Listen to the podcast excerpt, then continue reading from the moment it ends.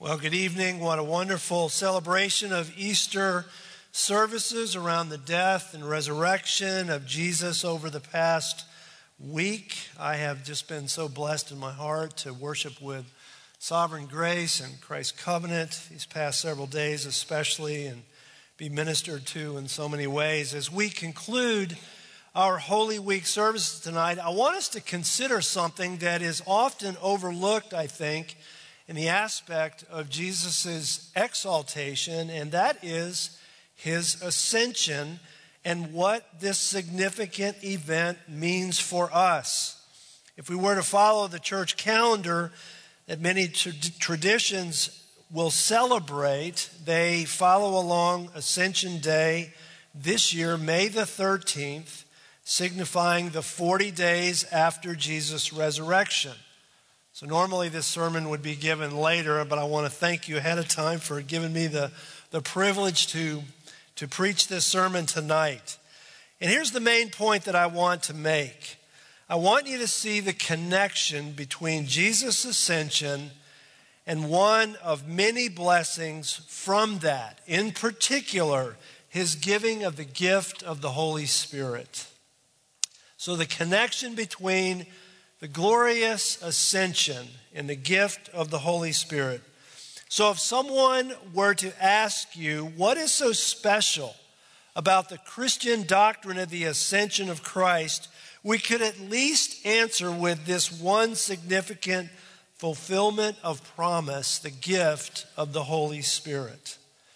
This past week, I was reading an article in a news journal about the frustrating nature of endings in our Hollywood influenced world. The writer was lamenting the reality these days that there is a lack of any real ending or stopping point or conclusion, in particular to our pandemic that we're in. And here's how he says it There will come a day, maybe even a day in the next few months, when Americans wake up, emerge from their homes, cast away their masks, and resume their lives. On that day, the great coronavirus pandemic of 2020 and 2021 will be over. Ridiculous, right? A consummation devotedly to be wished, but highly unlikely, he says. Here's the problem with anticipating the end of the pandemic no one is sure just what that ending will look like or when it will arrive, or even if we'll know when we see it. Will it be when most of the country is vaccinated? When schools all reconvene safely? When hospital COVID beds are empty? When American ballparks are full for a summer baseball game?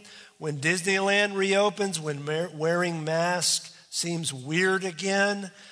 The kind of finish that the coronavirus has in store for weary Americans has no distinct ending, he says. That's a hard pill to swallow for a nation long trained, in some cases quite literally, to expect well defined and often optimistic conclusions to torturous sagas. The American brand of ending borrowed from classical Greek storytelling, made industrial strength over four generations by Hollywood and Madison Avenue, goes something like this. A story concludes with a specific resolution, usually after some action, good guy heroics or big time character development, and usually at a specific discernible moment. Are we heading toward that with a pandemic? He says, almost certainly not. And the gradual nature of things is gumming up the works because it ain't over till it's over, and even then it might not be over, quote. You can feel the exasperation in his tone, and perhaps many of you would actually disagree with his assessment. Compare, though, that pessimism of an end to the optimism of the disciples after the resurrection and the conclusion of Jesus' earthly ministry. It couldn't be more different or more opposite. When we come to the end of the Gospels, the writers are quick to point out a real finality to Jesus' earthly ministry, that he arose from the dead, accomplished all that the Father had for him to do, and then before ascending in glory to the right hand of the Father, he gave his concluding commands to his disciples, namely the Great Commission Go therefore and make disciples. So one finds an intentionality in all the gospel writers at the conclusion of Jesus' ministry in, to immediately connect to a continuation of his ministry just from a different location. Yes, it ain't over till it's over. The church continues on under the authority of her king until this king will return in glory and power. Our ascended King Jesus reigns from a different place. So, what about the time we live in? What about our experience now post resurrection? What is happening now? Well, let's explore a little part of that tonight. Christ's ascension deserves several sermons for its richness, depth, and blessing to us. I want to consider one of the many, the blessed gift of the Holy Spirit. Many years ago, when Kai and I were first married, somehow I got hooked on listening to Paul Harvey. Paul Harvey, that ages me, right? Paul Harvey had been doing radio news and commentary for over 50 years. He was a true icon of radio history. He always closed out his Saturday broadcasts with a statement that has become famous and recognizable by millions of his listeners. You're probably familiar with it or you've heard it maybe by your parents or grandparents. And here it is. And now you know the rest of the story. Post resurrection, there is a rest of the story. And sometimes it's the rest of the story that the church sadly forgets. Here's what Augustine said about the ascension For unless the Savior had ascended into heaven, his nativity would have come to nothing, and his passion would have borne no fruit for us, and his most holy resurrection would have been useless. Some 40 days after his resurrection, Jesus, in the presence of his disciples, ascends into heaven. The ascension is the bridge which connects the resurrection recorded at the end of each of the Gospels to the book of Acts, which is the history of the beginning of the church. The ascension is what brought about the conclusion of Jesus' earthly ministry. And today, it still promises us growth and fruitfulness in our Christian journey and in our progress in Christ likeness. Would you turn with me in your Bibles to Acts chapter 1? And we'll read what Luke says in the first nine verses about this ascension. Acts 1, verses 1 through 9. In the first book, O Theophilus, I have dealt with, with all that Jesus began to do and to teach until the day when he was taken up, after he had given commands through the Holy Spirit to the apostles whom he had chosen. To them he presented himself alive after his sufferings by many proofs, appearing to them during 40 days and speaking about the kingdom of God. And while staying with them, he ordered them not to depart from Jerusalem but to wait for the promise of the Father, which he said, You have heard from me. For John baptized with water, but you will be baptized with the Holy Spirit not many days from now. So when they had come together, they asked him, Lord, will you at this time restore the kingdom to Israel? He said to them, It is not for you to know times or seasons that the Father has fixed by his own authority, but you will receive power when the Holy Spirit has come upon you and you will be my witnesses in Jerusalem and Judea, Samaria, and to the ends of the earth.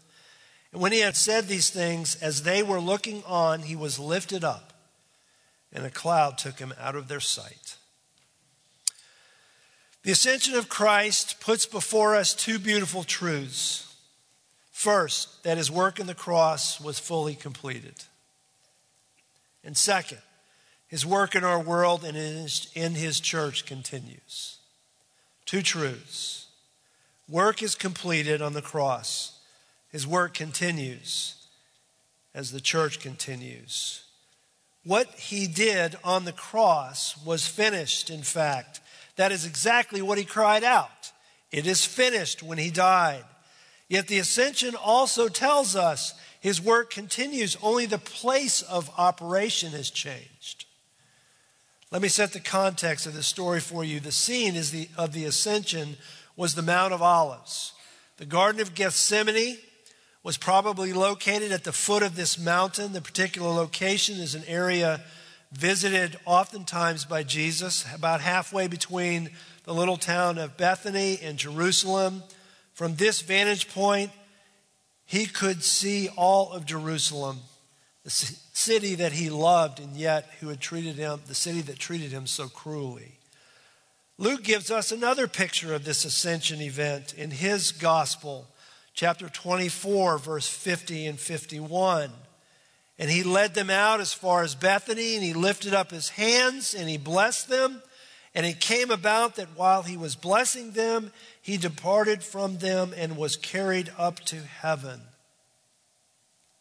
Friends, the last memory or recollection we have of seeing someone whom we love and respect always lives with us, doesn't it? I remember, believe it or not, as a high school senior, seeing my dad in my rearview mirror as I drove off to college. I remember dropping off my kids at college, waving goodbye. Now it is waving goodbye to my grandsons, Bo and Grishy, and tears flow down my eyes often. Powerful emotions are made when we depart from someone we truly love. And Luke records Jesus was blessing them as he left them with the familiar priestly blessing, lifting up his hands. And we don't know what he said, what the blessing was. Perhaps the familiar Aaronic blessing in Numbers the Lord bless you and keep you. The Lord make his face to shine upon you and be gracious to you. The Lord lift up his countenance upon you and give you his peace. It was in the act of blessing that Jesus left the disciples. They were not conscious of his blessing ending because it never does. His blessing of his people is still unfinished. One commentator writes it this way The Lord Jesus is the Lord of the uplifted hands and the unfinished blessing. The ascended Lord lives to bless his church. Do we believe that today? Then Luke says in his gospel and in Acts that Jesus was taken up into heaven. Essentially, when we refer to the ascension, we are saying that Jesus changed his base of operations. He is no longer here on earth, he is in heaven. He has moved away from earth as he will come back to earth at his return. A cloud received him out of their sight. Luke records after that, they watched with amazement of Jesus ascending through the clouds, and he was gone. They worshiped and returned to Jerusalem with great joy. Luke writes in such a way for us to see a very surprising contrast. Think about the disciples when they were with Jesus together in the Last Supper and how, when Jesus mentioned leaving them, how sad and sorrowful they were. Now, after resurrection and ascension, they were joyful. They were excited. They go from one extreme to the other, from sad and sorrowful to amazed and joyful. So, how is this ascension the bridge between the resurrection and the church's incredible growth? Here it is in part, at least. Because now Jesus has ascended to the right hand of the Father, he continues his ministry in and through his church. If we don't make this connection, we're weakened in our faith and weakened in our spiritual battles that we face every day if we forget the rest of the story. He sat down. He sat down at God's right hand. The declaration of completed work on earth. The late John Stott writes in his commentary with great clarity about this in chapter 8 of Romans. When Paul is answering the question, Who is it who condemns? This is how Stott says it. The crucified and resurrected Christ is at the right hand of God, resting from his finished work, occupying the place of supreme honor exercising his authority to save and waiting for his final triumph. He is also interceding for us, for he is our heavenly advocate and high priest. His very presence at the Father's right hand is evidence of his completed work of atonement. And his intercession means that he continues to secure for his people the benefits of his death. Close quote. We all too often forget the truth of his continuing work. We forget the rest of the story. When Jesus sat down, we are not to think that he stopped. Yes, the ascension is the seal of approval that the Father accepted the Son's work in the cross, but the Bible speaks clearly to this ongoing role Jesus plays in the life of the church and in our lives among the many blessings of the ascension, and we could talk of many tonight, perhaps the one most precious gift and, and in fulfillment of a promise is that of the Holy Spirit. With all the talk about the Holy Spirit in all kinds of ways, many of which are harmful, I want us today to see the inseparable connection between his ascension and his giving of the Spirit. When our Savior was exalted, the Bible says, to the right hand of the Father, following the resurrection, it opened the way for His presence to be with His people throughout the world, in every generation, in a new and expansive way, as one commentator says. The Bible teaches us that God is a Trinity, a triunity, the Father, the Son, and the Spirit, equal in power and glory. God the Father gave the Son to be the only Savior we needed. The Son achieved the work He had came to do, namely to pay for our sins, to die in our deserved place. God the Son did something else. He gave the Holy Spirit, His Spirit, to His people, to those who belong to Him. And so when we scan the Bible in its entirety, we see this unfolding before our eyes. When you take a look at the Old Testament, you will find the Holy Spirit is not given in fullness that we in the New Testament enjoy. Instead, the Holy Spirit is given for the achievement of specific tasks. So we read the Spirit comes upon men and women for a period of time to enable them to accomplish what God wanted them to. And then when we fast forward in the New Testament, we find Jesus explained to his disciples the Holy Spirit could not be given to them until he returned to heaven. John 16, 7. But I tell you the truth, it is to your advantage that I go away. For if I do not go away, the Helper shall not come to you. But if I go away, I will send him to you. The gift of the Spirit was a consequence of the victory of the cross that both the resurrection and the ascension displayed. It was further evidence that the work Jesus came to do, reconciling us back to God, was accomplished fully, that God the Father had placed his approval on it, as one commentator has said well. The Spirit is the glorious gift of a conquering Savior to his church. Jesus received the Holy Spirit in order to give him to us. Peter, responding to this new gift of the Holy Spirit in promise of fulfillment, says this in Acts 2:33, being therefore exalted at the right hand of God, and having received from the Father the promise of the Holy Spirit, he has poured out this that you yourselves are seeing and hearing. So the gift of the Spirit is given to us from the Son, whom the Bible calls another helper. It's familiar language to us, for Jesus, having been received at the right hand of the Father, is as well our helper, our advocate. The word is exactly the same, and let that sink into us tonight that we have a helper, Jesus Christ the righteous, as First John writes, pleading our case day and night before the Father. And we have a helper, the same word, the Holy Spirit present in every Christian. So, in essence, we have a helper in heaven and one on earth. Think about Jesus' relationship with his disciples. All that Jesus was to his disciples by close and intimate relationship with them, he may now be to us by his Spirit. He guided them, he taught them, he encouraged them, led them, directed them. We in the 21st century receive those identical benefits for our Savior, from our Savior by his Spirit. No greater gift than the Holy Spirit could have been given by the Father and the Son. One commentator writes The gift of the Spirit is the direct consequence of our Savior's mighty conquest over sin and Satan and hell.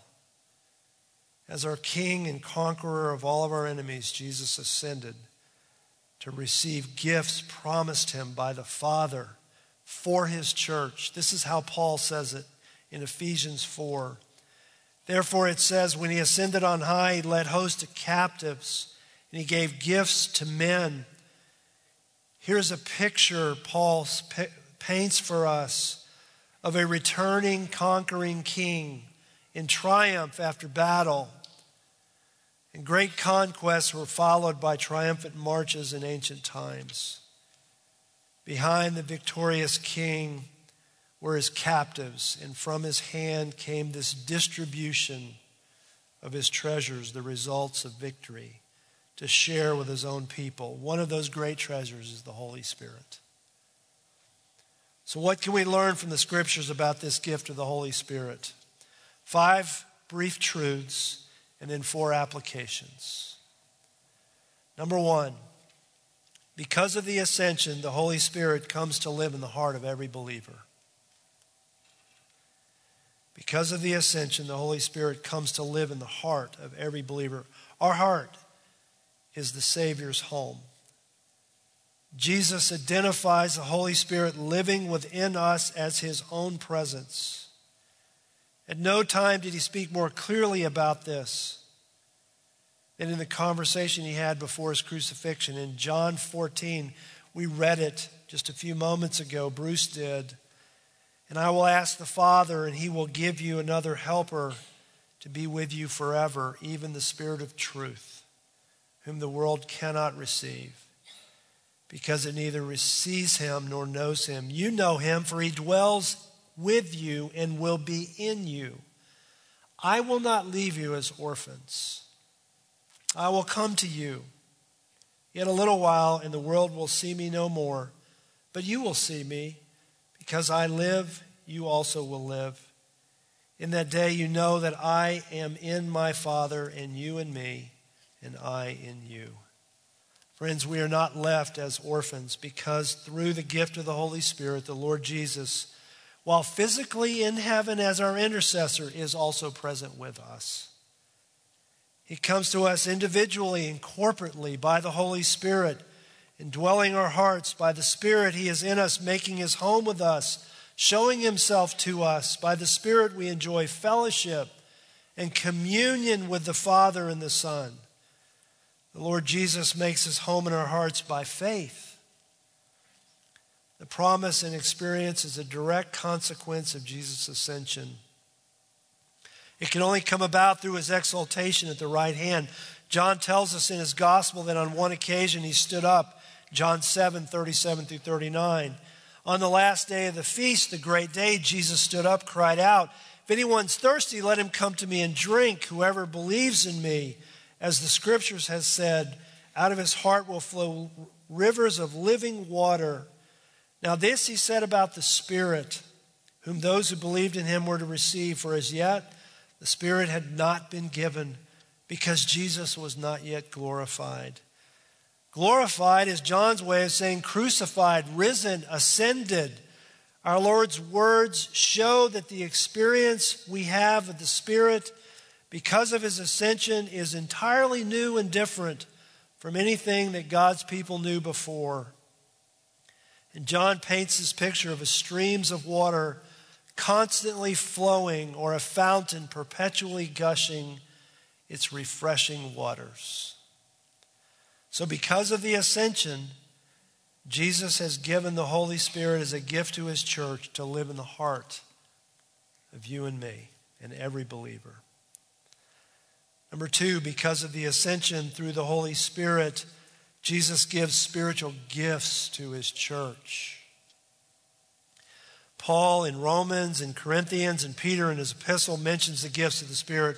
All are given because Jesus has ascended and given us by the Holy Spirit. 1 Corinthians 12. Now, there are a variety of gifts, but the same Spirit. There are varieties of service, but the same Lord. And there are varieties of activities, but the same God who empowers them all in every one. To each is given the manifestation of the Spirit for the common good. And then, verse 11, after he lists the gifts, all these are empowered by one and the same Spirit who apportions to each one individually as he wills. The gifts of teaching, of giving, of administration, and all the others are the work of the same Spirit and are given to Christians as the Spirit determines for the common good and the building up of the church.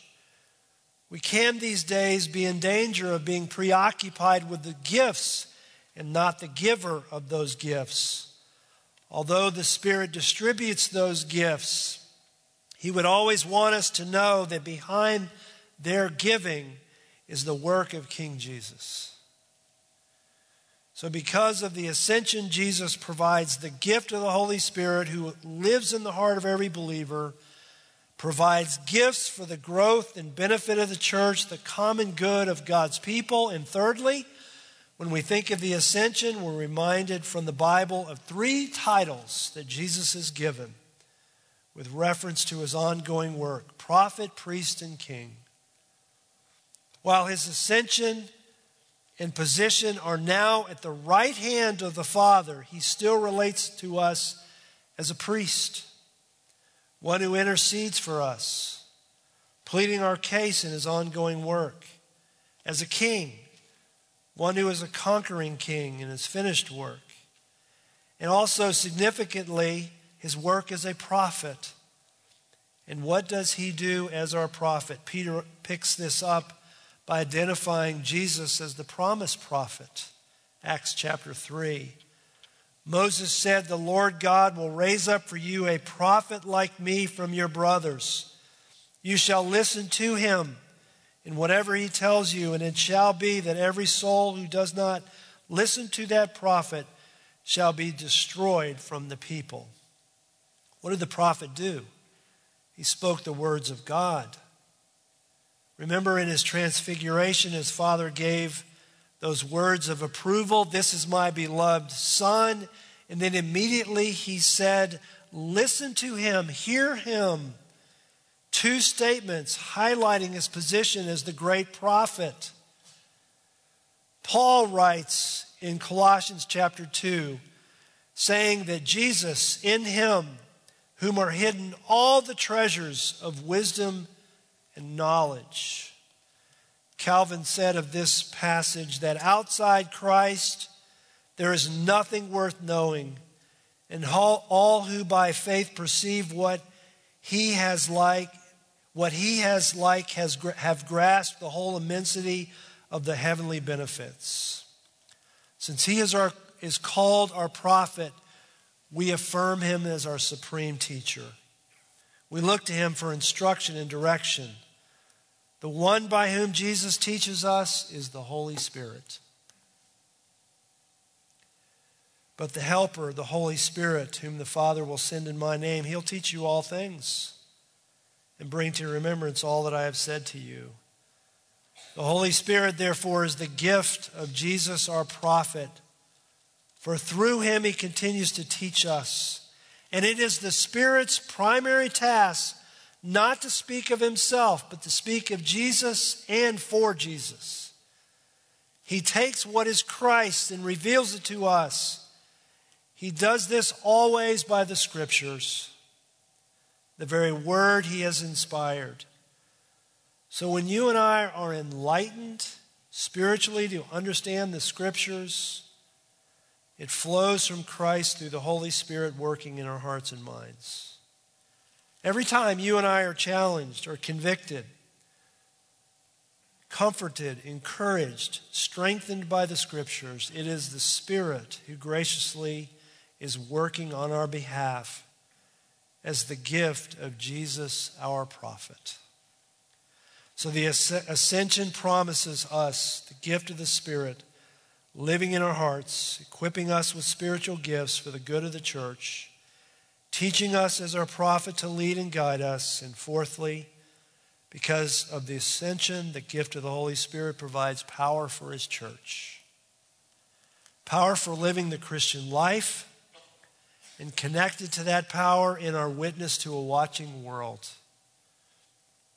John said in chapter 14, verse 12, Truly, truly, I say to you, whoever believes in me will also do the works that I do, and greater works than these will he do because I am going to the Father. The very same energy by which God the Father raised the Son from the dead and then ascended him to the right hand is the force that works within us and is available to us as we live in fellowship and trust. The only explanation for the way the church turned the first century world upside down and grew so rapidly was God's almighty power at work in and through the members of his church through the preached word. Certainly, this power, as Luke describes, is given for us to live as a Christian, but also to witness as a Christian to the world. Acts 1 8 You'll receive power when the Holy Spirit comes upon you. You'll be my witnesses in Jerusalem, Judea, Samaria, to the remotest parts of the world. Power in the sense that the words of the gospel will break through, convict of sin, and provide comfort to those who trust in Christ. Power also for the sharer of that gospel and that word courage, confidence that the sharing of my faith, as weak as I am, the Holy Spirit can take and use beyond all my abilities. Lastly, the ascension tells us that He is in heaven. So every time we share in the Lord's Supper, as we, as we do each month here at Christ's Covenant, we are reminding ourselves of His physical absence. At the same time, we rejoice in his presence, that he is with us in a spiritual way by the Holy Spirit.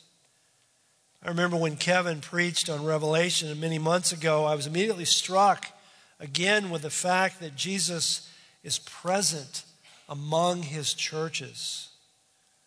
He is always present, nothing escapes his notice.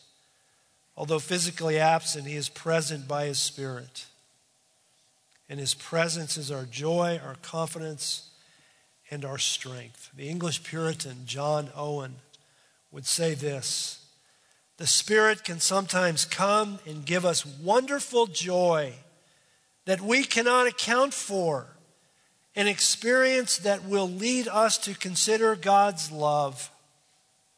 Of this joy, there is no account to be given but that the Spirit worketh it when and how he will. So, in summary, the ascension promises us the gift of the Spirit living in our hearts, equipping us with the spiritual gifts for the common good of the church, teaching us as our prophet to lead and guide us, empowering us for life and witness, and reminding us that Jesus, by his Holy Spirit, is present though absent in body. So, what difference should this make for us as we conclude Holy Week? I'll center my four applications around the thought of confidence. Where would you assess your confidence today? Not confidence in yourself, but in Christ, post resurrection. Because of the ascension and the gift of the Holy Spirit, we can be confident that though absent from us, Jesus Christ is present by his Spirit with every believer in every generation until he returns. His Spirit lives in the hearts of believers all alone in a prison cell in a remote part of the world, or all alone in a classroom where you are the only believer, or all alone in an office space. Wherever you find loneliness, it is not absolute loneliness because the Holy Spirit lives in the heart of every Christian. Are we remembering his presence in our loneliness? The Holy Spirit lives in the believer. Second, because of the ascension and the gift of the Holy Spirit, we can be confident that we've been given gifts to use for the common good of the church. Are we employing those gifts He has given each of us for the good of His church? The Holy Spirit gives gifts to his church. Thirdly, because of the ascension and the gift of the Holy Spirit, we can be confident that his Spirit teaches us all truth. Are we expectant that the Holy Spirit will teach us as we meditate on God's Word, as we read, as we listen to sermons? The Holy Spirit enlightens and illumines our understanding of God's Word. And number four, because of the ascension, the gift of the Holy Spirit given, we can be confident in the empowering of the Spirit for life and for witness. Are we relying on His power for life and witness, courage, boldness, or something else such as the latest methodology.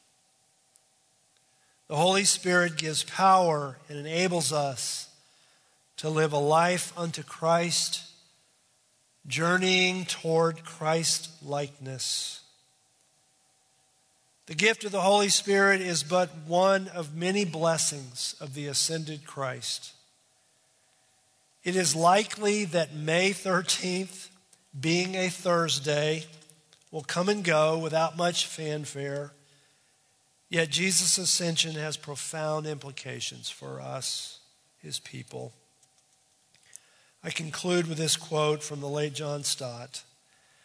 The Jesus who was born into our world and who lived and died in first century Palestine also rose from the dead is now alive forevermore and is available and accessible to his people. Jesus Christ is not to be relegated like other religious leaders to history and the history books. He is not dead and gone, finished or fossilized. He is alive and active. He calls us to follow him and he offers himself to us as our indwelling and transforming Savior. May we follow him faithfully, empowered by the presence of his Spirit. Let's pray together. Father, thank you for the gift of the Holy Spirit. We pray tonight that as we grow in Christ's likeness, we would grow in our understanding of his ministry in us and through us. Make us more like Christ, the risen one, whom the Spirit points all of the attention to. Make us more like him so that we might be growing like him ourselves and that we might point others to him around us. Thank you, O ascended Savior, that you continue your work in your church from now until the time you return. Come quickly, Lord Jesus. In your name we pray. Amen.